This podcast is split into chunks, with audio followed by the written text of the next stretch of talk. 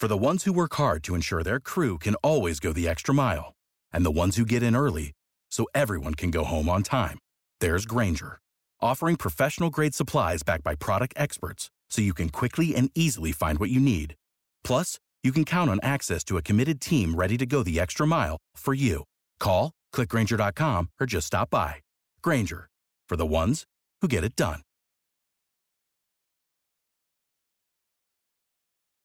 Wounded Warrior Project is working to foster the most successful generation of veterans in our nation's history. One of the ways they do that is through adaptive sports. Veterans are some of the most resilient people on the planet. It's not about what you can't do after experiencing injury or illness, it's about tapping into what you can do.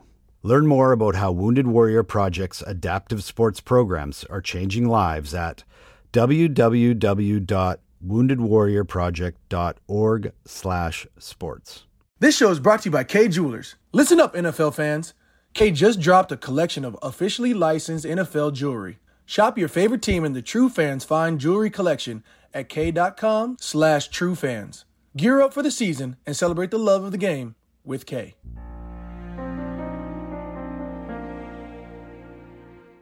It's about to go.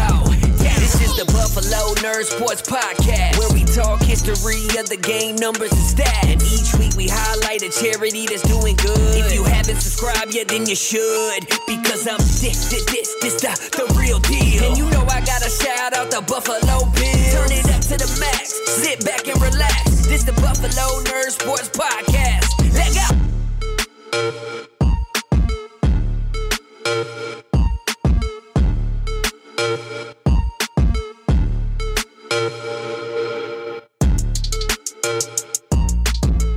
Everybody. Welcome in to another episode of the uh, Buffalo Nerd. So this one's bright and early for me. Uh, I got 8 a.m. on my time here. It's a Friday, you know, 521. The reason we're doing such an early start is because uh, today I'm joined by a super special guest uh, from, I guess people like to say the other side of the pond. I'm not really sure why we call it a pond or where that came about or whatever. But I've got Tom Kislingbury with me today, uh, and Tom's in England. And uh, the reason that I really want to chat with Tom is he's a besides doing a ton of other things that he does, he's a big time defensive guy. And he put out this thing that I, I started digging into. I mean, I geeked out when I saw it. I mean, the thing is, it's incredible. Uh, just so everybody knows, it's not super favorable to the Bills necessarily. Um, so we'll just get that out of the way to start. Um, but welcome in, Tom. I'm super excited to chat with you. Why don't you tell everybody a little bit about yourself? Thanks very much indeed. Uh, a pleasure to be here and, and pleasure for having me. So thank you very much. Um, as you can hear, I'm, I'm an Englishman uh, that's desperately in love with football and I have been for a long time. So I sort of got into football uh, in the late 90s, really. The, the first game I ever watched, the Packers uh, Broncos Super Bowl. So that tells you how old I am. And I just fell more and more in love with football um, and learned more and enjoyed it more as time went on, mainly because it's really complicated and I, I felt like I was always learning new things. Um, and that's it. It's just been continuing for the last 20 plus years really. So I tend to focus a bit more on the defensive side of the ball because I think it's really interesting and complicated. And you know, there's a million people that will that can talk about wide receivers and running backs and people carry the ball all day, but uh, that's not what football is. Football's interesting because of the cat and mouseness of it. Um, so I like learning about defense, uh, about how it actually works, about what is going on beyond the obvious things, um, and that makes me happy. So I write about it and I talk about it, and um, fortunately, I'm in a position now where I can actually have good conversations about football with people from around the world, and that's really cool. Yeah, I mean it's awesome that you know being that not only because I know there's a Bills Mafia that's in the UK as well, right? So I mean there's guys that have shows over there that are Bills Mafia and things like that. So I know it's really taking storm over there for you know for when the NFL started making the moves over there. So football is a big thing over there, and it's cool that and it's exciting to hear you talk about it like that, right? Because it's it's very fun to just kind of dive into football. And I know a lot of people just think it's well, it's eleven on eleven. It's like, well, yes, I mean it's eleven on eleven, but there's a lot going into that eleven on eleven, right? There's a lot of money being spent, So a lot of people are being paid to do certain things, right? So there's there's a lot taking place when besides the eleven on eleven. So the document is incredible. I mean, it's like 586 pages. I mean, it's it covers every team, uh, does a little breakdown on every team, and then at the end, it kind of even gives you a breakdown if you're not real familiar with defense. It gives you a breakdown of a lot of the defenses and what they're meant to do and what they're vulnerable to and that kind of stuff. So like the doc, I mean, the thing is incredible. Like I said, when I started looking at it, I was like, this is awesome. I got to the Bills and I was like, well, I'm not sure if I really like this guy that much, but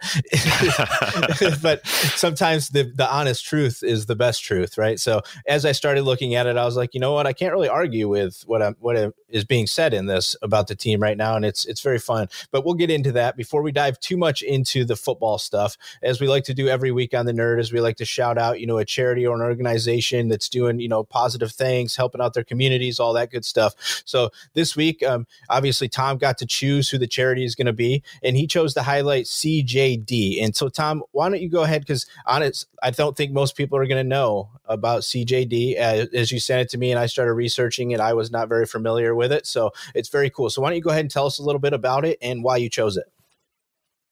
Um, it, yeah, it's a it's a horrible disease, and thankfully, not many people do know much about it. And I would, I would wish nobody knew about it. Um, it's Creutzfeldt-Jakob disease, so it's neurological disease.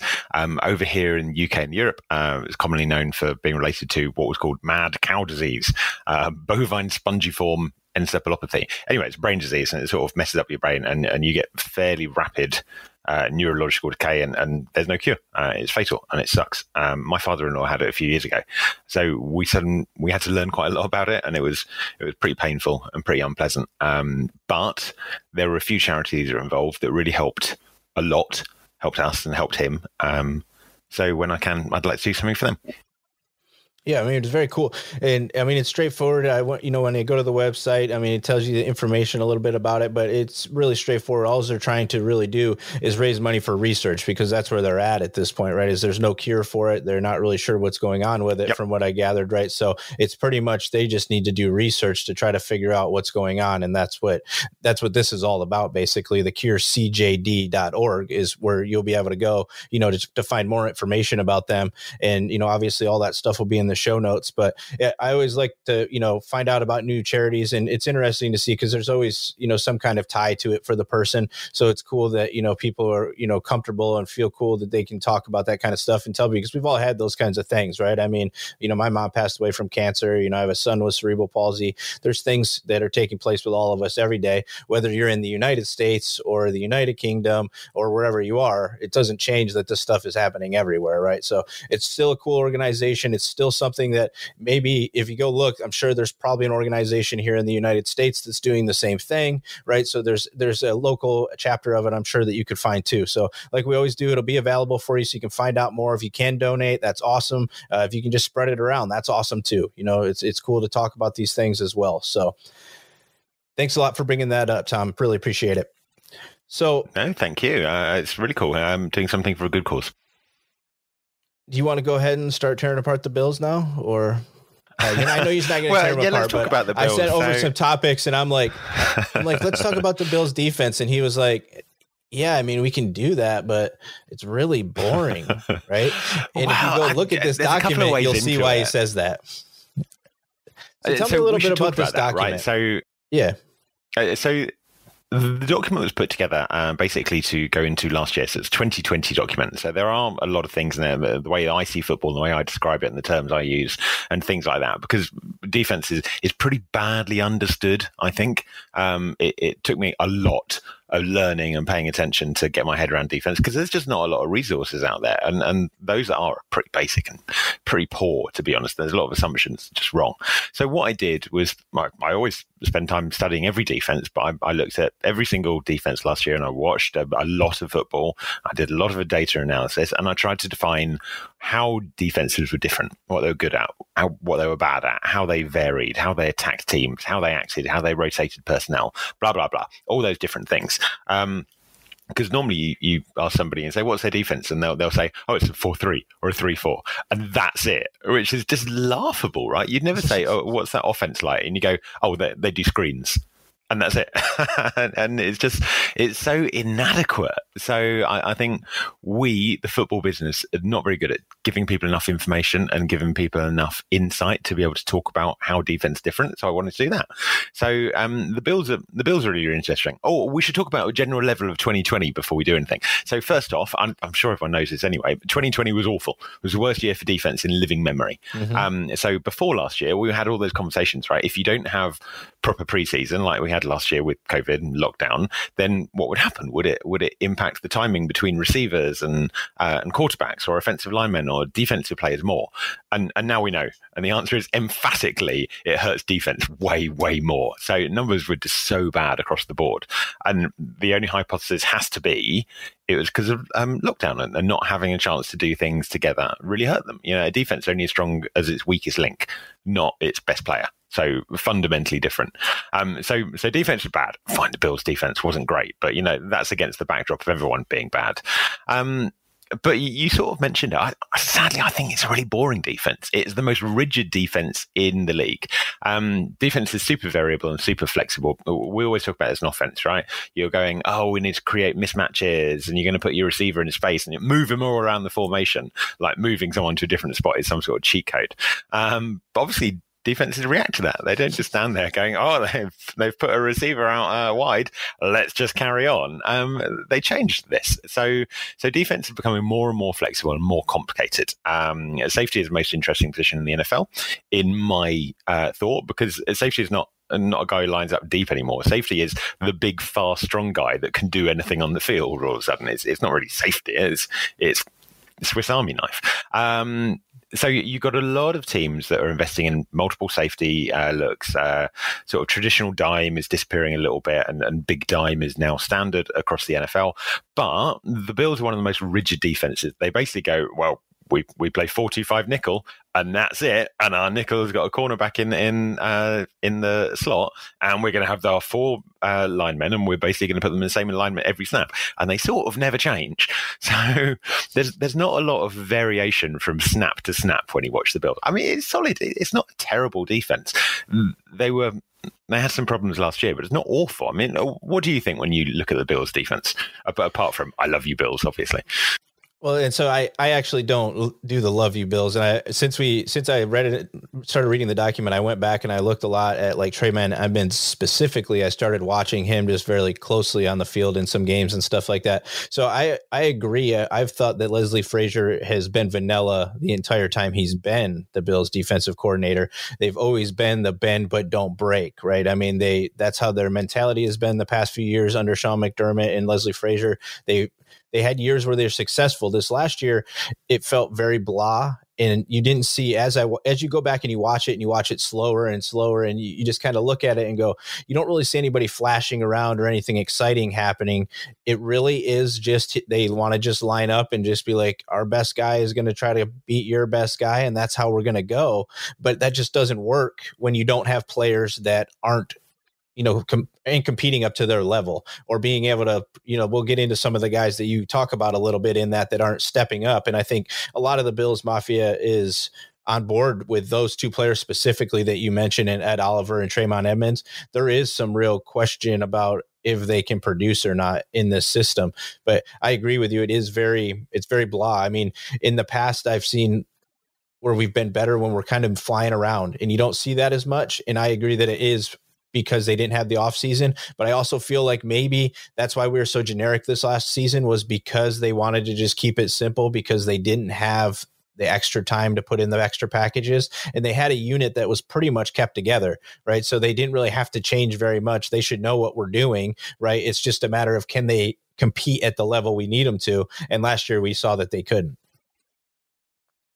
yeah, I, I agree. Um, that, that's a really good way of summing up. To be honest, there was there was definitely not many stars on on that defense last year. You talk about Ed Oliver, and really it was all set up for, for him to step forward and be really good, and it, it just didn't happen. I, I, thought Ed Oliver was really disappointing last year, and I, would love him to be good. I really want him to turn into the player we want him to be. Same with Tremaine Edmunds, and and, and he's just not. Um, he's not very good. Let, let's start out talking about Edmunds a little bit because that's probably going to be a little bit uh, of of of a negative story, and I don't think people will take it very well. But a general linebacker thing that happens quite a lot, right? If you ask somebody who the best uh, linebackers in the NFL are at the moment, they're probably going to say um, Devin White, pretty close to the top of the list. Um, and the reason is because most of the time we watching football, very much me included as well, watch the ball, right? Because it's exciting. We want to see passes and we want to see touchdowns, stuff like that. And and you only watch defense when they do something and when the commentator calls his name out, which they do quite often for Devin White because he's a pass rusher, right? Devin White's done it again in Super Bowl. Devin White, uh, brilliant. Devin White was MVP at Super Bowl. Blah blah blah blah blah. He was so good. Obviously, he wasn't. That's what people were saying. Um, what happens with linebackers specifically is their name never gets called for being a bit rubbish in zone coverage and allowing completions. no commentator ever says that about a linebacker, and that's the biggest problem linebackers have because you know offenses are smart and, and trying to isolate a linebacker in, in zone or man is basically the best way to attack them. Um, and Tremaine Edmunds sadly, allows that quite a lot. He, he, gets picked on, he gets targeted quite a lot because he's not particularly good at stopping the pass. So um, I, I, appreciate a lot of people love him, and he's got the trifecta, right? Well, he's got two out of three.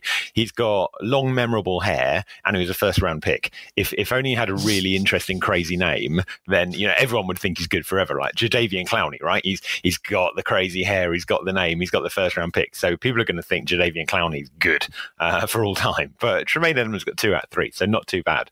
Um, there's there's got to be a decision based on him, right? Because the team seem to be quite happy with him, but I, I don't think he's worth that crazy big money. I, I think Matt Milano is a, is a better player. Now, fine, he wasn't last year. He was injured. He was in and out of the team. When he came back, he was sort of sharing with AJ Klein of all people. Um, so it wasn't a good year for Milano, but I, I think over the last two or three years, he's been the better player. Yeah, it's interesting. So uh, on Edmunds, as I went back and I was watching, that's the first thing I thought. Because coming into this last season, you know, or the offseason here, we were talking about is it going to be Milano? Is it going to be Daryl Williams? Who are they going to keep? Like they're only going to be able to keep one of them. So the, who are they going to keep? And I was on the Williams train saying I would much rather just keep the tackle and let Milano go because I felt like we could fill the need. But then when I put on the film to watch Edmunds, all I see is Milano flashing around. I can't take my eyes He's off of good. him, right? I can't take my eyes off of him. I'm trying to watch Edmunds, but I know what Edmunds is going to do because it's going to be kind of just slow and a little methodical and getting eaten up by the blocker when Milano's like flying around doing things and you see him covering the field and doing all these things. So as you slow down and watch it, he he does clearly look like the more effective whether he's a good better player or not, he's more effective in what he's doing right now than what Edmunds is, right? Whether Edmunds could be a better player than him and just hasn't found his way in it. Um, but I agree. It's it's coming up to the point where in the whole he's young, you don't want to give up on a young guy. Well, yes, he's young and he's going to cost money because he's young and is he truly going to be that much better to where if you're going to be this vanilla defense, I, I'm not sure he's active enough or aggressive enough to really represent what that defense needs him to be if that's how they're going to operate. And a little bit on the Ed Oliver thing, I actually like with Star being out, that killed him, right? He wasn't meant to be really in that position. Like Star is supposed to be eating up some of what he was supposed to be facing. So I'm I'm actually hoping that we will see the breakout this year from him because he should have somebody next to him that's going to be a little more help. And I'm hoping that this resurgence of youth is going to actually cause some kind of mix up at least where can we go back to the days where we stunt at least a little bit? Like give me a stunt. I would take a stunt at this point right? Like that like we don't even do that anymore i don't feel like. But i agree with your assessment really on both of those guys and i know the edmunds thing like it's a sticking point for the mafia. There it's you know you're either love them or you hate them and there's a lot of folks that i think really pay attention to what's going on that see that he's just he's not he's not there. He's not everything you would expect him to be. Because if you go back and look at his measurables, he's supposed to be like he's 100 percentile in linebacker. He has like every right. trait. He's young and he's a crazy athlete. Want. Yeah, he has every trait that you could want. Even his weight to height to arms to hand ratio is all like almost 100 percent. Right. So it's like you you want it to work, and maybe it will. I I just to me it watching it, it feels a little delayed all the time and he he yep. like he is way too high when he engages linemen and he gives up and he gets beat up by linemen immediately because they're bigger and heavier than he is and he tries to get his hands on them but he comes so high they just like gently move him out of the way right he i don't feel like i feel like if he would just like get a little more bend or figure out a different angle to come at some of these guys, he would be much more disruptive than what he is right now. Right, I don't know. You got Being me a bashing top him now. At linebacker is just he's an easy target um, because he it, it doesn't. It's just not a very exciting role as well. Uh, he's playing that that sort of linebacker, and I don't want to say Mike because yeah, it's meaningless and it doesn't really mean anything. But he, he is he is absolutely not out there making plays as much as, as um, Jordan Poyer and Matt Milano is. So I, I'm not sure that's worth 11 million a year or whatever the hell he's gonna he's gonna pay on his second contract. I, I hope he turns it around. I hope he looks good, but unconvinced at the moment. Yeah, I mean, I'm in the same boat. And when you, in the way that you have to judge it, as you mentioned, some of these other guys is like when you put on the tape of those other guys, you see them flashing around, you see them being disruptive. Now, granted, I don't know exactly what he's being asked to do. Right, right now, it, it looks like he's being asked to just eat up the block and, just like hold his lane. Yeah, I it's a lot of guess. that. But you know, that's what it looks There's like. There's a lot of that, and the there's a lot of playing shallow zone. Sorry. Yeah, no, I Yeah, I'm standing around in.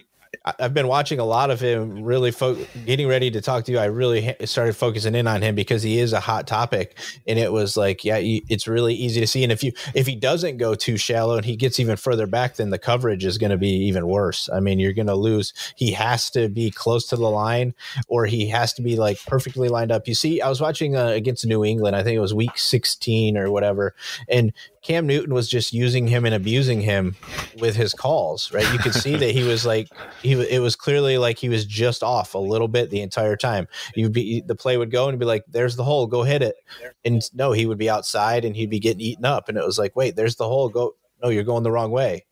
Wait, no, you're not going the right mm-hmm. way. And Cam Newton is doing that to him. So I, I do feel like he gets toyed with a little bit, and that hurts him. So I don't know.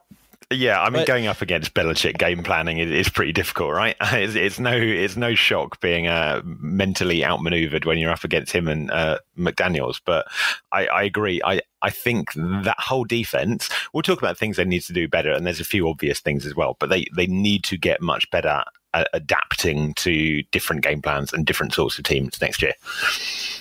Yeah, it's interesting because they they seem to be one of the teams that I would say are better prepared, but it for some reason it, it maybe it is just because they're keeping the defense so vanilla that they don't have very much that they really are having to prepare for. But they they have extreme confidence in the back end, or I, we can't even really call it the back end because Poyer's down in the box probably more than he is in the back end. But they're so confident in the back end, I feel like that they they don't get as aggressive, which feels really weird to me. That if you have that much confidence in your two guys at the back, why you're not more aggressive, especially when you have a star cornerback who mm-hmm. can hold up his own against just about anybody in the league, right? Like I feel like we're set up to be a defense that's a lot more aggressive than what we are.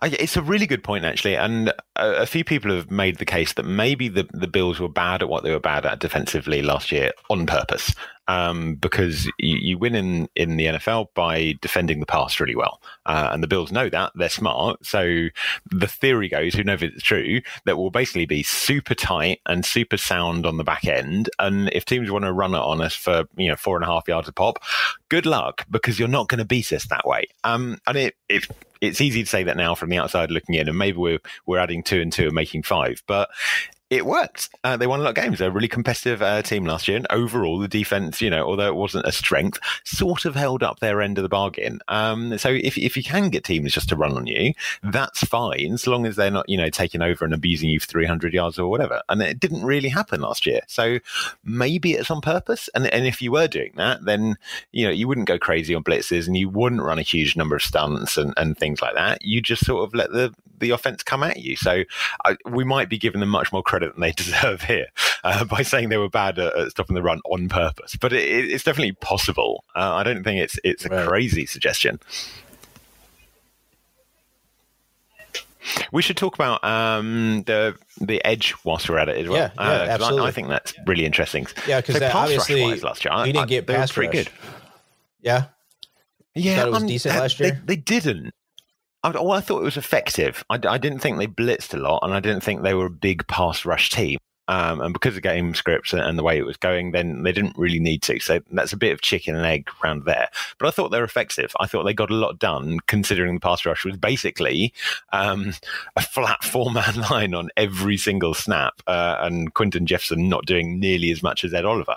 And then that sort of deep rotation uh, on edge that the Bills have used for several years, and clearly having drafted uh, Rousseau and Epenesa last year and uh, Carlos Basham, they're planning on continuing it. You know, it's going to be four or five guys on the edge every single game, as it has been. Yeah, I mean, it's interesting because you you felt like it, they weren't doing that well, but they were doing well. It was just they never, both sides were never effective at the same time, right? It was either like Jerry had a good game, and then the other side was like non-existent, or the other side was good and Jerry had like not a not a good game. It was like they could just never actually get it together. And I don't know if that's because of the rotation or I've always been a fan of the rotation because I, th- I like the idea of keeping a fresh guy and letting him go. But I also can yeah. see the piece of it where a guy wants to get in there and just work and keep working and keep working so he can really see what the guy's up to that he's going against to try to beat him, right? And and really get in the mode and try to really get after it. But I feel like with these young guys, I mean, that's you you watch the Tampa Bay Buccaneers win the Super Bowl with defense. I mean, you mentioned it kind of a moment ago that the Bills defense wasn't terrible, but if our offense wasn't as good as it was, it could have been completely different. Right. So I think yep. this offseason we really went big, long, tall, and fast at the edge, right? I mean, like, hey, let's let's try something different. Plus, we are sitting with two guys at 33 and 34 years old that are your primary yeah. rushers right now, right? So something's got to give, and you got to find it fast or you're going to take a big hit. yeah, I've been an sorry, I've I've been an enormous fan of Jerry Hughes. I think he's been a really good player for a long time, but he's he's not a good finisher. Um, he, he, creates a lot of pressure, but doesn't really finish a lot of them off. And you're totally right; he, he's not getting any younger. So I, I, think it's a fascinating example. Um, we we fans in the NFL, you know, team draft someone in the in the first two, maybe three rounds, and we go, oh, they, he's definitely going to be a star because they draft him really early. They must have a plan. And I think NFL teams have really figured out that actually any draft pick is, is total lottery and a gamble as much as, as their GM will say, you know, only I know what's happening. You have to give me a million dollars a year because I can see the future. Um, right. But they'll draft someone like Gregory Rousseau. Even two or three years ago, that would have happened, and and everyone at home would have gone, well, of course he's going to play every single snap because it's first round pick. He must do. Um, and the Bills are going into this with their eyes open. They're going, you know, oh, we don't want him to do that. We we want him to play 30, 35 snaps a game. And ex- exactly the reason you've been talking about, right? Which is a, a bunch of really big ends. So Rousseau, Basham, AJ Epenesa is huge. My boy Efe Obada, London's yeah. very own, yep. big fan of Obada here. Um, you know, a rotation of those four guys with a bit of Mario Addison, with a bit of Jerry Hughes, who are definitely much smaller, speedier rushers nose. That's just really hard work over the course of 65 snaps, much more so than, you know, your, your rookie getting knackered and not really doing a lot after the third quarter. So I, I think it's really set up for, for the Bills defense to carry on being sound, efficient, but not spectacular and pretty boring. Yeah, I think they're just looking for that one guy that just kind of becomes a little bit of the superstar, right? That's what they're hoping for is just let's just keep rolling him out there. We're going to stay consistent. We're going to keep being just good at what we do. Hopefully the offense keeps scoring points and maybe one of these guys is going to turn into something exceptional, right? I mean, that's all we can really hope for at this point because they're not, especially now. I don't think we're going to be in a position again where we're going to be drafting towards the top for a long time, where we're going to truly be able to get like that game changing defensive edge, you know, where you're going to come up and get that guy. Like that's not going to happen in our future anytime soon, I don't think. And we definitely aren't going to be spending the money because we're going to have to pay Josh Allen. So I don't think we're going out and getting any expensive defensive ends in free agency anytime soon in the near future either. So we're in a position where it's going to have to happen through the draft. So we're going to have to see if Brandon Beane is as good as he's appeared to have been so far in you know in drafting. I mean, they're at least keeping a good solid team together at this point. So uh, yeah, exactly. And you know, no, no team and no GM is really good at drafting. You just get lucky for a few years, and then it all goes horribly wrong because right. the draft is, terrible like that. But I, I, just looking at the pass rush, I'm just calling off numbers um, because you know that's that tends to be what I do. But last year, the Bills, in terms of pure pressure, 310 pure pressure in the regular season, which is good for 55th overall in 352 teams in the last 11 years. So they're generating a lot of pressure. But you said it, it, it's not spectacular. And there's not one guy out there who the commentators' names are screaming. And it's not one guy getting 150 of those pressures like Aaron Donald or, or some crazy interior player. It's just consistent pressure all, all, the way through the defense, which is how the the Patriots have rushed the passer for years, right? The Patriots don't generate star pass rushers; they're just a really good pass rushing team, and, and that's not a bad template. Oh yeah, I mean that's I've been saying that for the longest time. It's like you you had the playbook in your division I mean, they showed you for 17 years how to build a successful team, right? It doesn't necessarily need stars. It's great if you can get them or if somebody can burst onto the scene and become a star for your team. That's awesome. But it's interesting. 55 out of 352, you said? Yeah, so so pressures are up there. So just slight expectation. Uh, last eleven years is really difficult, right? But you know, I've used this database, so it should be ten. I should change it. But out of all those 352 teams, 32 times 11, obviously, um, they were 55th in total pressures, which is great. If you look at sack efficiency, i.e., how many of those pressures you turn into sacks, they were 250th out those 352. Right. So way down the bottom. So basically, you've got a team that's generating a load of pressure, that's getting in quarterback's face and making their life difficult, but not putting them on the floor. And that's a bit of a Jerry Hughes thing to do anyway. Um, but that's happening over over the whole team. So if, if you if someone said uh, talk to you about a defense like that, you'd you'd probably have someone like the Bills in your mind, right? You'd go, that's an effective way to build a defense across the year. It's just dull and not very memorable. And probably a lot of people don't know how good they were because, that you know, like you and, and me, they're not watching uh, Bills defense uh, man by man. Right. So I mean, and it would change incredibly if they just finished, right? If they got eight more sacks than they had the previous year, even that would change completely. It, it I mean, especially watching it as a fan yep. and as a actually watching it, when you can bring the guy down, I mean, that makes all the world to the fan. And you know, but the fact that they're that good as far as getting there is still a positive sign, right? Uh, it doesn't seem to reflect yeah, that massively. well in the running, but I mean, that's a positive sign. I know, honestly, it it fluctuates anyway. So we tend to believe that finishing is a player thing. And we talked about Jerry Hughes being not very good at it. And, and there's a few others. Um, Brandon Graham famously is a really bad finisher. And someone like Chandler Jones is a brilliant finisher.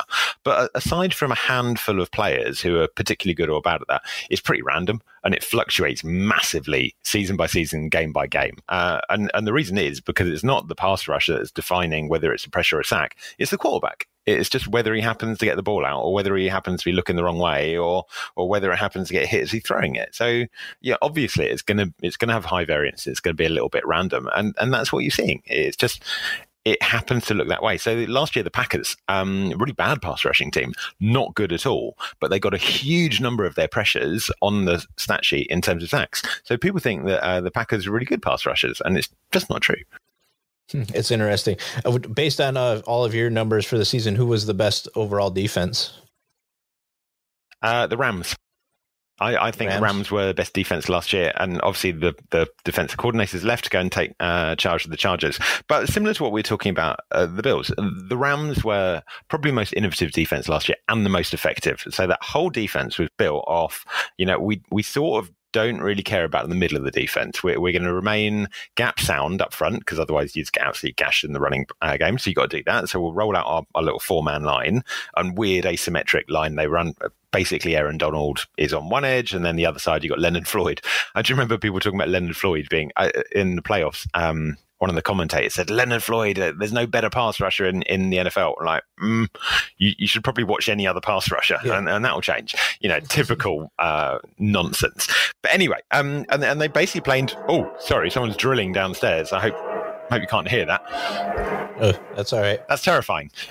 Anyway, um, and on the back end, they were just in dime the whole time, right? It was a it was a one linebacker defense, and they rolled out a third safety most of the season. Um, and and offenses didn't really see it coming. They didn't really adapt very well, and it was the most sound, most interesting modern defense out there. And I mean, is that safe to say that they're the, they're most able to do it because of Aaron Donald? I mean, does that feel like is there other defenses that are doing something similar? Yeah, it definitely helps when you've got a you know a Hall of Famer like that. you can build your defense around.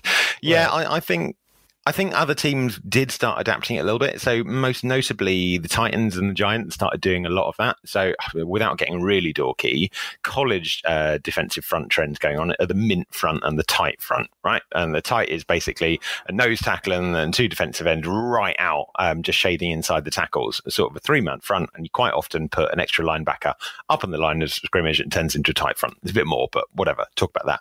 Uh, but both of those defenses quite often look like these real unbalanced defenses. So you get a big end and a little end, you know, fairly similar to the old Seahawks defense. But for the Rams, that means you've got Aaron Donald, who people talk about as defensive tackle, but he's quite often outside lining up or outside the offensive tackle. So mm, he's an edge. He's playing on the edge of the offensive line. And the other side, you've got Leonard Floyd. And then uh, the Giants famously had Leonard Williams doing that. So Leonard Williams is a huge guy, right? Drafted as a defensive tackle, drafted as whatever that means. But in the second half of last year, they pushed him right out wide, and he was playing outside the tackle a lot. And then the other end, uh, they were they were ruined. They had no players. It was just a rotation of people. But you know, they've got um, Lorenzo Carter, and they just drafted Azeez Ojulari, real small speed rushers like that. So the big guy and the little guy, there's obviously some gap moves and, and some other things going on. And then the Titans, you've got something very similar. Um, Jurrell Casey is sort of out there playing that big role. And then they had Harold Landry. Now that might change with Bud Dupree coming in, but I, I think a lot more teams are starting to look at that front um, as a real way to attack defenses, and it's very interesting. Yeah, that's it. You notice that a lot. And I think I'm hoping that the Bills are going to try to do that a little bit because like the guys that we brought in this season can, and they've shown in college that they can move around the line a little bit. I think even if you can just get in, incorporate that, right? I mean, it doesn't, it just changes like, okay, now their speed is coming from the inside instead of the outside. I mean, even like things like that, I feel like are simple little things that we could do that we don't even really do. Mm-hmm. But I mean, when you have like the backup is like Trent Murphy and like, I mean, you can only expect him to do so much, right? I mean, like, and Epenesa, he just has not had a chance to learn how to play this game yet. I mean, at this level, he just hasn't had that opportunity yeah. with the no off season and everything like that. So, I mean, this off season, I think will be a, a huge thing for him, especially when they went right back out and drafted two more guys, right? So there, you've got to feel like, yeah, well, I totally better step agree. it up immediately, or uh, I might not be here for very long, right? So it's it's I mean, interesting. The 2020 but, rookie class was, sorry, dude. No, go ahead. I, the 2020 rookie class was was awful. Uh, there's a couple of players that did really well, um, but for the most part, they were absolutely awful. And for exactly the reason that you just said, it's because they basically didn't get any hands-on NFL coaching. Their their whole first preseason, which is you know the, the hardest hardest adaptation, was done on a Zoom call, um, and they didn't really know anybody. And man, we, we all know how difficult that is as we sit here talking to each other on the far side of the world. So I, am expecting the whole of last year's rookie class to basically look a lot better. And Epenesa is going to be one of those guys, right? Um, so going back to that sort of rotationary edge concept, if you're lining up on one on one snap and you've got Jerry Hughes, you know, little, fast, very wily, very skillful, got a lot of moves, got a good plan. And the next one's AJ Epenesa, who's six foot five and super heavy and basically a raw power um, end. And that's really difficult to adapt, you know, just in terms of, of lineman footwork and, and what your what your kick step looks like. You, are going to get caught out by that sort of player uh, and that sort of contrast. Right, just absolutely ask you to, them to game plan for so much more, right? I mean, like you you can't just get oh, I'm going to get Jerry Hughes all day, right? So let me just learn Jerry Hughes. Yeah. Like, well, no, you're going to get Jerry Hughes on this play, you're going to get so and so on this play, this play, you're going to get somebody else. So you got to be ready. I mean, I love the concept. I mentioned that earlier. I think it's the way to go. If you can pull it off, you've got to find the right group of guys, and it definitely helps if your inside interior guys can you know fill their roles as well. And I felt like the year before, and I, I don't know. I, to me, this you've mentioned it a couple times. The no off season, like a lot of these teams talking about not doing the OTAs and stuff, and guys boycotting it and things like that. I'm like, that feels like craziness to me. Again, that you just you just watched like how bad of a product it can produce, and especially for your young players. I get some of the vets not wanting to do it or whatever, but like your young players, and I think I'd read somewhere too, like the Bills had like 23 players or 25 players that have workout bonuses. I mean, so you're just asking guys to throw away money as well, you know, to not show up for just these few things. So I I think camaraderie and you know having the game plan and the knowledge of the game plan and not having to change too much is such a huge aspect in the NFL that you can't go without it, right? I mean, it just feels it feels really wrong to go without it. I totally agree, and especially for a defense like the Bills, which is which is very much scheme based rather than player based. Now, obviously, every defense is scheme based because that's sort of an oxymoron. But you know, this is a defense that prides itself on we've got a very strong and effective and sensible and established plan, and everyone knows their role in it. Going back to that Patriots thing, rather than we've got a couple of stud def- uh, guys on our defense, and we're just going to sort of highlight them as, as much as you can ever highlight anyone on defense because it's reactive. Right, absolutely, hundred percent would agree with that. So if you were just looking at what's been done so far this offseason by everybody, who are you anticipating is going to be back at the top? I mean, the Rams didn't really change very much, so they could absolutely be back up there, right? I mean, do you think that Tampa Bay's defense is going to be as stout as it was? I mean, is there any any uh, good question. team that you think is going to have a good shot at Kansas City? So I, I don't th- I don't think the Rams or uh, the Bucs defense will be as good as they are, but for very different reasons. So the Rams, obviously, the coordinator left you know, one of the brightest, uh, most exciting minds in defensive football has gone.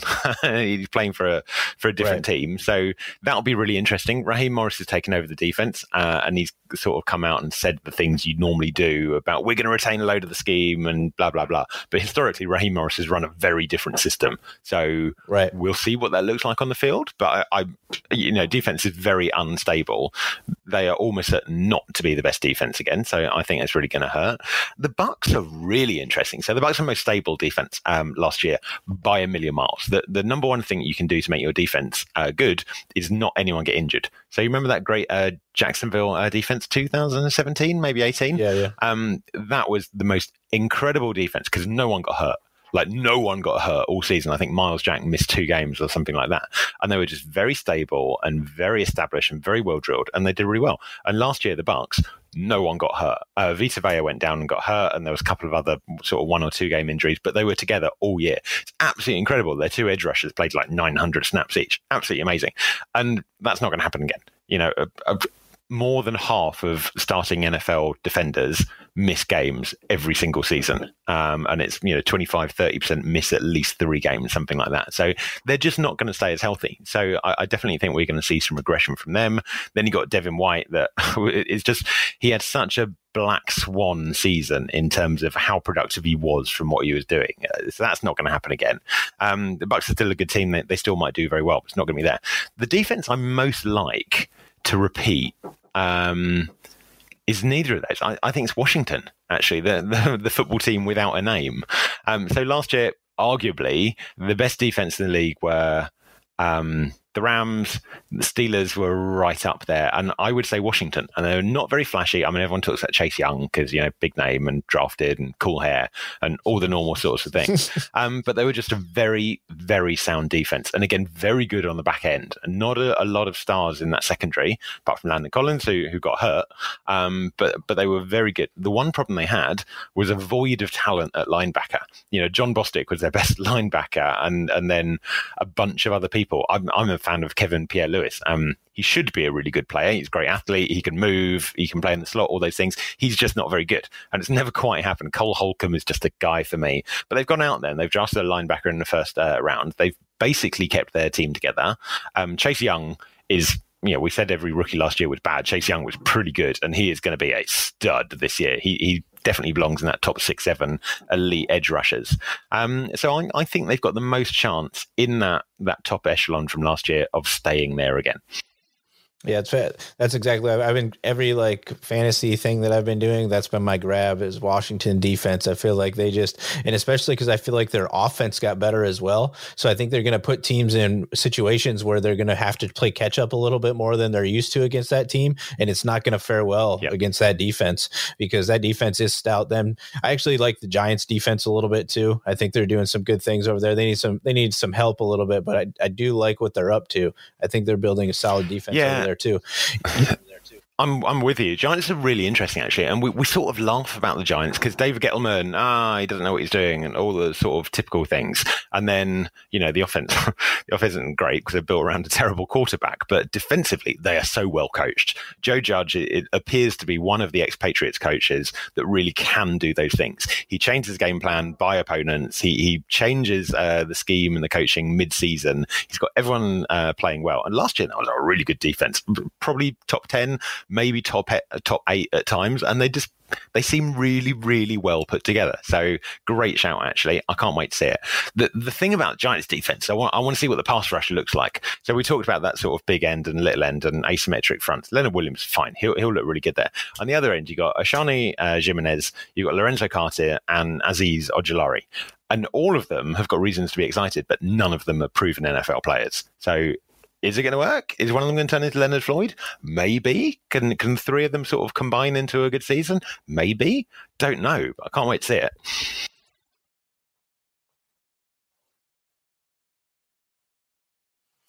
Yeah, I think I, they intrigue me too. It's funny that I think most of the defenses that I'm looking at are all on the NFC side of the ball. I haven't uh, really. There's nobody on the AFC side that I'm like, man, defensively, they're just like really scare me. Uh, I don't know that there's any team that's like that right now. Uh, in the AFC, who should we talk about? Um, I don't want to talk about. Oh, you, you have to talk about the the Chargers. It's the law. So when you talk about the Chargers in the off season, you have to say they've got the best, most balanced roster in the league, and they're really deep defensively. It's just the law. You have to talk about it. I don't believe it. I don't think Chargers are that good. Joey Bosa is an absolute stud, but uh, Derwin James as well. I think there's massive holes on their roster, same as there has been the last few years, to be honest. Let's talk about Cleveland. Uh, Cleveland are really interesting in the AFC. You know, potentially, mm. I think I'd be shocked if they're not a playoff team and a real risk to win a game in January at this point. And it's a really well put together and much upgraded defense. And it starts with cornerback, right? Cornerback is arguably the most important position on defense. And you've got Denzel Ward, who is a stud. Um, you got Greedy Williams, who was pretty good, missed last year, and then they drafted Greg Newsome in the first round. So if you get two out of those three looking really good, John Johnson on the back end is, is a fantastic player. Um, a bunch of other talented people who may or may not take off. Myles Garrett, one of the best defenders in in the NFL, could be a really good defense. Uh, you'll need to get lucky, and you'll need a few things to pan out, which we're guessing at the moment. But they, they've certainly got that potential. Yeah, I mean the the cornerback's been their Achilles heel for them just the past couple seasons. It hasn't been the front, hasn't been the safeties. It's just been they haven't been able to find the cornerbacks to really be shut down enough to let that line really eat the way that they could. I think. I think they're. Yeah. I'm I'm hoping that we're gonna one day get to experience a Cleveland versus Buffalo in the AFC Championship because it's like the most like 25 years ago, nobody in their right mind would have ever been like, yeah, that's going to happen. Right. And now it's turned into like they both have really good football teams out of nowhere. So it's pretty yeah. exciting. Yeah. But man, that sounds cold. But Cleveland Buffalo in January is just. Ooh. It'd be awesome. That'd be awesome. The Battle of Lake Erie for the AFC Championship. Yeah. That's what they need to do.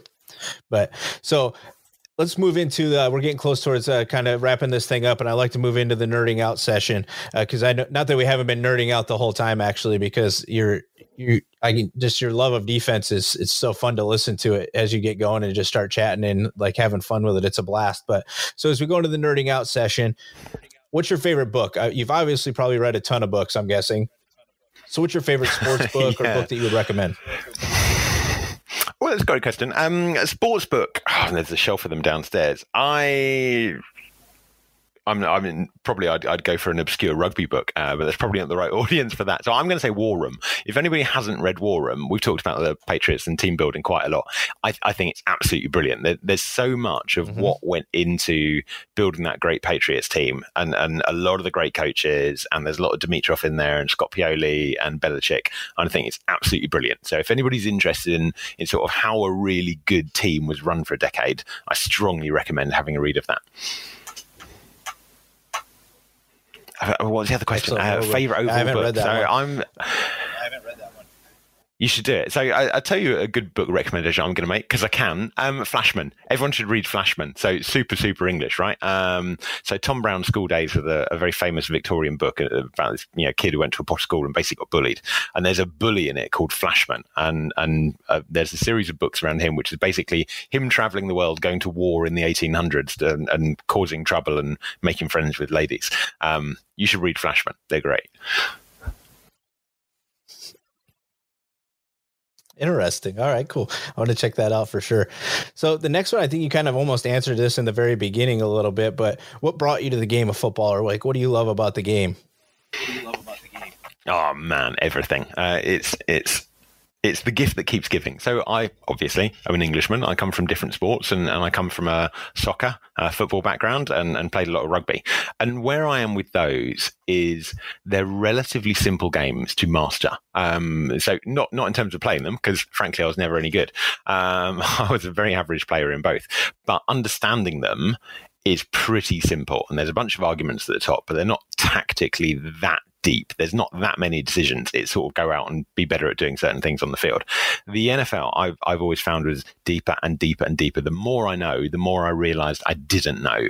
Um, and it started off with sort of understanding the differences between different sorts of players. You know, I, I was teaching myself this stuff, and I was sitting there in, in my bedroom at university working out what LILB and LOLB stood for. I had no idea.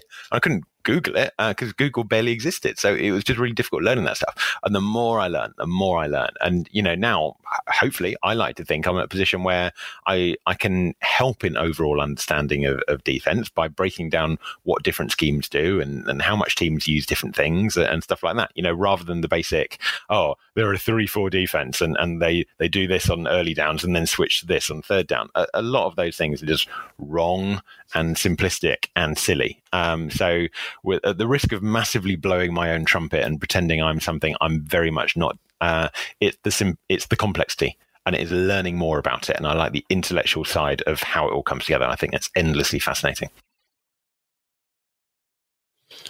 Yeah, I mean it's it's a game that's cool. It's like as basic as it is, it's always going to change, right? Because there's going to be somebody that has a new idea or somebody that wants to try something different to see if it'll work. To see, I mean, just because you can, I mean, like you might come across this player that just gives you an opportunity to do something you've never had the ability to do before, and you're like, hey, we're going to do that now, right? So the game is endlessly giving and what you can learn from it for yeah. sure. So when you're when you're not doing football all the time, Tom, uh, or even it, yeah, the trends are very cool. It's interesting to see how long they can last, right? Like because they get beat up pretty badly sometimes. You know, like the Wildcat disappeared after a little while. Yep. Uh, you know, like they like there's just interesting things. Like it almost looks like Belichick's going to bring back the two tight end concept in New England, right? So it, it's going to be interesting to see some things this season to see what takes place. Yeah, I mean, I, I, can't so, wait to see what the NFL does in terms of defending RPOs this year because RPOs have been, you know, probably the biggest defensive trend for the last two or three years, um, and and they've been enormously effective. So all, all, the defensive minds are out there going, well, how can I take those away, and, and how can I specifically drill players to respond to them better? I think we're going to see that this year. Hopefully, a lot more than we did last year. Should be cool. That'll be awesome because that's the most annoying play, right? It's like it ruins everything. You can't pass rush, you can't do anything because it's like two seconds and it's over, you know. So it's it's a terrible thing. But so when you got free time, Tom, uh, what's a podcast you listen to?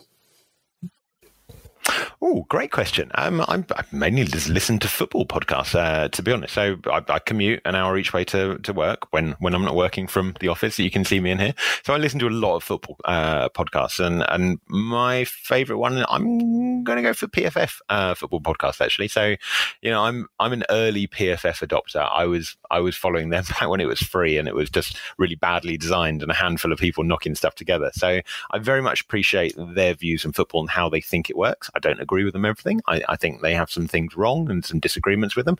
Um, but I, I think they are independent and interesting. Um, and in the area of football I particularly love, defense, there is a lot of tendency for even mainstream figures to sort of churn out the same nonsense platitudes over and over again. We talked about Leonard Floyd being heralded as a great pass rush earlier, and and these things are just wrong. But uh, to be fair, people in the media and the companies don't spend a lot of time on it because fans don't want it and they don't care. They're not interested in it, so they they don't have any incentive to learn and get better.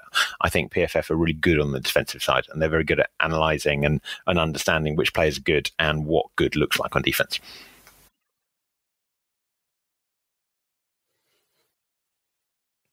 Yeah, for me, the uh, like the big network guys, it, I don't take what they say very often, right? Because it's like, how much of it are you really watching? You can't, if this is what you're doing, you're on TV all the time, you're doing show after show after show. How much are you really able to watch the game to really tell me what's going on? Other than you looked at a few clips and were like, yeah, so this is what's taking place. And it's like, well, no, that's what took place on three plays that you looked at, um, but that's not what took place in the whole game, yeah. right? So, strongly. So agree. let me ask you this, Tom. Closing there was a game last year. out yeah.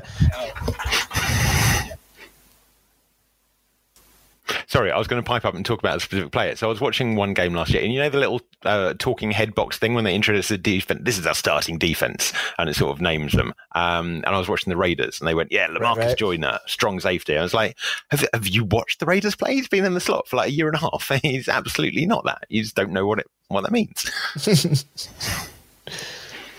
Yeah, those those are always the worst. Half the time they they don't have the guy even close. It's like, so you, did anybody even bother to look at this before you let this guy spit it out and say it that this is completely so wrong? Weird. But they so don't weird. care. People aren't there for that half the time. I mean, realistically. Yeah, exactly. So no one cares, no one notices. So it only matters to people like us. So let me ask you. Uh, last question, Tom. Last question, Tom what is one play or like player or like just a flag or something that you were just like sticks with you that just you remember when you're thinking back to just like oh that was a terrible player. This player had a terrible season or just like that flag was the worst thing ever. What's something that sticks with you? What's something that sticks with you? I'm I'm I'm going to go for the obvious answer for this one and I'm I'm sure it's well, I, I, suspect a lot of people think about it, but the funniest and the most amusing and just terrible bit of football that summed up a really badly run organization is butt fumble. So staying with the AFC East theme, the butt fumble play is just endlessly amusing. It's probably the play I watch most um, in the history of the NFL because it just makes me giggle. It was so badly done. It was just a terribly put together play, which was executed really badly by a team that put all their faith in in Rex Ryan, who you know could build a defense but clearly couldn't lead an organization. I know they got a couple of AFC title games, um, but fumble just just sums up how badly that Jets team was unraveling, um, and I, I find it endlessly amusing. No, in in me being an AFC East guy, I absolutely love that play as well. Right. The only thing that was negative about all that was we ended up getting Rex Ryan for a few years. Right. That was the only part that really yeah. sucked about it is we ended up getting him, and he was not a good head coach. I mean, it's just flat, plain and simple. Well, he, was just he not a, he was not a good head coach. yeah. Yeah, neither of he them. did were. have that sweet Bills truck though. That was amazing. That's right. And that and I think finally the Jets have rebounded. It took them all the way up until probably like 2 years ago before they've actually like turned a corner where they might actually start being competitive and do something right for a change. Ah, oh, man, I hope so. So every offseason, I've, I started out being a, a, fan of one team, and, and I realized that it's much more fun for me personally to not be a fan and just follow the sport. Um, so every offseason I go into it and I, I really want the bad teams to get much better, and in particular the teams that have been bad for a long time. So I'm strongly cheering for the Jets and the Jags and the Raiders to somehow turn themselves around. Now the Raiders clearly not going to because man, that's a badly run organization. But but hopefully the other two, I mean, we might see some sparks. I probably can't see it with the Jags either. But you're right, the Jets are really interesting. You look at their roster and you look at the way they're building their team and, and the coaching appointment and think, I, I can see how this could work. Now it's the Jets, so it's not going to. Obviously, it's going to go horribly wrong in embarrassing and funny ways. But I, you, you can look at it and go, I might be sitting here in a year thinking you're on the right track. Yeah, I do. I agree with that because I, I think the GM is good. I think it's uh, Joe Douglas, right, as the GM over there now. I think he's good. I think he's making some wise moves and he's making some good decisions to at least get more players there because that's all they've really been lacking is more quality players. I mean, they just don't have depth anywhere. But yeah, I mean, cornerback is is particularly funny. If you look at look at that group of cornerbacks, they're all day three draft picks who have never really been very good. And that is a serious worry. And the Jets haven't had a good pass rusher for 20 years. So uh, there are some problems, but ho- hopefully Robert Saleh can at least uh, install some sort of good defense. And he's a good coach. Yeah, we'll see. I mean, I'm okay with it. I mean, I'm okay with two wins a year if they come easily. That's that's okay. I mean, I'm fine with that. So if they don't want to get it together, we can stay this we can stay this path. I'm okay with that too. But Tom, thanks so much for coming on and chatting with me, man. I really appreciate it. Uh, when I reached out, I was a little stunned that you're like, yeah, I'd love to do it. I was like, all right, sweet. This is going to be like a major nerding out session talking about defense. So it was going to be a blast. And I, I want to give you an opportunity. Is there anything that uh, you want to shout out, or anything you're working on, or anything you want to tell people about? Or anything you want to tell people about? Um, well, thank you for having me on. Firstly, um, I spent a lot of a lot of years sort of not really having people to talk to about football in the same way that I enjoyed it. So it's cool that I get to talk to people halfway around the world and, and have a good fun conversation. What I'm working on at the moment is, is just crafting um my projections really. So I every year I do detailed projections for every single defensive player in the NFL. So about a thousand players.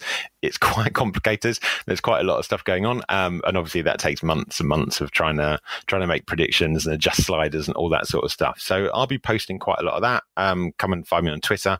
Um, you mentioned earlier the the handbook I put together of last year. Again, blowing my own trumpet. I think is interesting. I think it's good. Um, I think it gives you some tools to look at defense and sort of define what's going on in a few different ways. So I'm going to say, go read every slide. Uh, it's free. It's available. You can download it. You can keep it. Do whatever you want with it. Um, so just come and have a look at my Twitter account. It's my pinned tweet. Yeah. And of course, all that stuff will be available for you guys in the show notes for how to connect with Tom. And it's going to be a, that document, I think you should go check it out. I mean, like you said, it's free, so it doesn't take anything but just clicking on it. And I think you're going to be stunned, especially if you like want to just know more about defense. Even if you don't want to look at all the team stuff, just go down to the appendix and really see about the breakdown of like how things are done and how it was kind of put together. And you'll probably learn more in just those few slides about the game than you have in watching it for 25 years. And you've been calling something something totally wrong, right? You know, probably. But so thanks a lot for coming on, Tom. Uh, absolutely. Uh, everybody go check out his stuff. It's it's really good. I mean, I think people miss about how important it is to like put numbers and really investigate into what's going on in the game, especially if you're doing fantasy and like things of that nature. I mean, you you got to know numbers and you got to know about what's taking place if you really want to be good at any of this stuff. So go check it out. Uh, thanks again, everybody, for listening in. Though you know, wouldn't have a show if there wasn't people listening. So I appreciate you guys. Uh, obviously, you guys can find me over at the Buffalo Nerd. Everything I'm up to. Tom, thanks a lot. Appreciate it. And uh, make sure you guys go check out. You know, we'll have the Cure CJ, CJD all their uh, information will be available in the notes as well. All right, everybody, thanks a lot.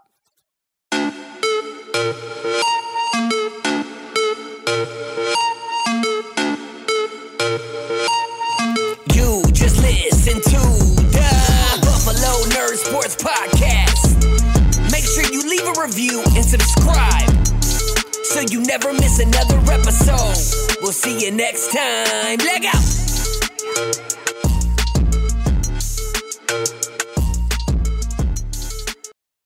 For the ones who work hard to ensure their crew can always go the extra mile, and the ones who get in early so everyone can go home on time, there's Grainger, offering professional grade supplies backed by product experts so you can quickly and easily find what you need. Plus, you can count on access to a committed team ready to go the extra mile for you. Call, clickgrainger.com, or just stop by. Grainger, for the ones who get it done.